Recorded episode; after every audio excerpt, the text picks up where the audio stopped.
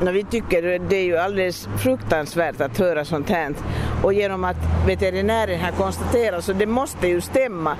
Men i hur stor utsträckning det här förekommer i Vasa så vet vi ju inte. Att det går ju rykten sedan. Alltså i centrum så finns knappast lodjur. Och de har ju skickat det här till Evira som har konstaterat att det var råttgift. Anna-Lisa Osikylä är sekreterare i Katthuset och är säker på sin sak.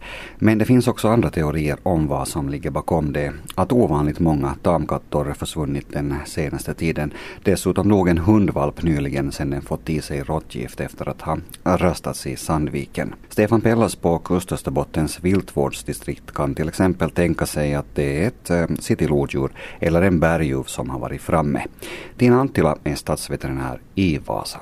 Men jag är nog oroad över den allmänna negativa inställning till djur som förekommer. Till exempel en kund kom för att visa några korv och smakbitar som någon hade kastat i deras trädgård och hon misstänker att de kan vara förgiftade. Det mm. hände, det hände alldeles nyss. Hur ovanligt är det att det förekommer sånt här att folk med flit sätter gift i i det som hundar och katter sen äter? Det är ju svårt att säga eftersom man måste veta exakt vad det är för gift som man letar efter om man skickar det till undersökning. De hade. Men jag har ju hört om i olika städer de senaste åren att man har hittat sådana köttbullar och korvbitar och sen det var väl i Jyväskylä att man hittade att någon hade faktiskt lagt det där glas bitar och nål i de här köttbullarna. Att det var nu inte någon gift utan det var en mm. annan sort av skadegörelse. Har du hittat någonting i den här stilen här nu under den här? Nej, under den här senaste vi har nu inte hittat några, eh, utom den där som en dam kom för att visa, hon hittade i deras trädgård att någon hade kastat dit, men annars har vi inte fått några tillsvidare. En annan möjlig lösning som har förekommit nu, eh, folk har talat om, så skulle vara att, att vi har en citylo här och det är den som tar de här djuren. I fjol hade vi en citylo, det var nu i höstväst, inte, inte inu, inne i staden, men ändå.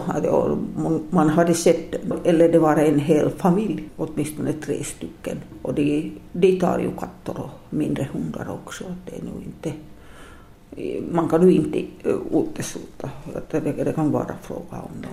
Men om det är en lo så borde man hitta rester då i alla fall? Nå jo, om man nu vet exakt var man ska leta efter. Men det kan nu hända att det har gömt den någonstans i byte och ätit det där och det inte är så lätt att hitta vad som har blivit kvar.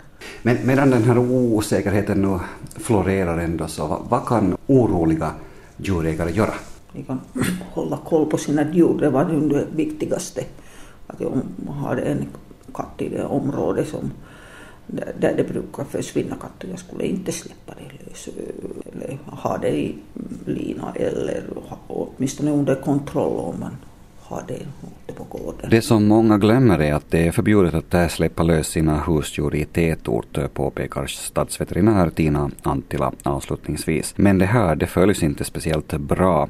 Toivo Leskinen är djurskyddsrådgivare och säger till Pohjalainen att eh, situationen är värst i stadsdelarna Järby, Västervik, Infjärden, Smedsby, Bobäck, Korsnäståget, eh, Sandviken och i Storviken som alla kan betecknas som katternas svarta hål. Enligt kriminalöverkonstapel Mikael Appel betecknas det bara som en förseelse att placera ut råttgift. Endast om lekande barn kommer åt det blir straffet hårt. Tillbaka till Anna-Lisa Osikylä som är en av dem som tar hand om övergivna katter. Det är så svårt att förstå. Det är ju onaturligt att någon gör sånt där. Eller skulle det kunna vara misstag? Ja, tror du det? Visst finns det som möjlighet. Någon tar knäck på råttor och funderar inte på konsekvenser Nej, för andra. just precis. Mm. Men nu är det ju också så att det, det, det stipuleras i, i, lagen att man inte får ha eh, sina katter eller hundar lösa i tätort eh, och det betyder ju då också i utkanten av, av stan. Nej, det följs inte alls. Mm. Genom att lagen är så slapp på något sätt att men det sägs ju att i tätorter får den inte gå okopplad och katten får inte springa på badstränder, lekparker, bla bla bla. Och inte kan man ju hindra en katt från att springa hit och dit.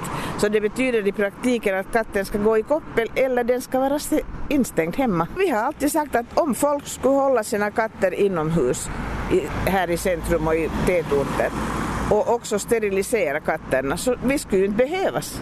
Men tror du nu att en sån här sak kan göra att det blir bättre på det här området? Jag tror inte riktigt på det här för många människor har den här gamla inställningen som man för, förstår på landet så gick ju katterna de ströva omkring. Men då tiden har förändrats och bilar överallt så det är ju helt annat nu för tiden. Så man borde ändra sina tankegångar gällande den här frågan också.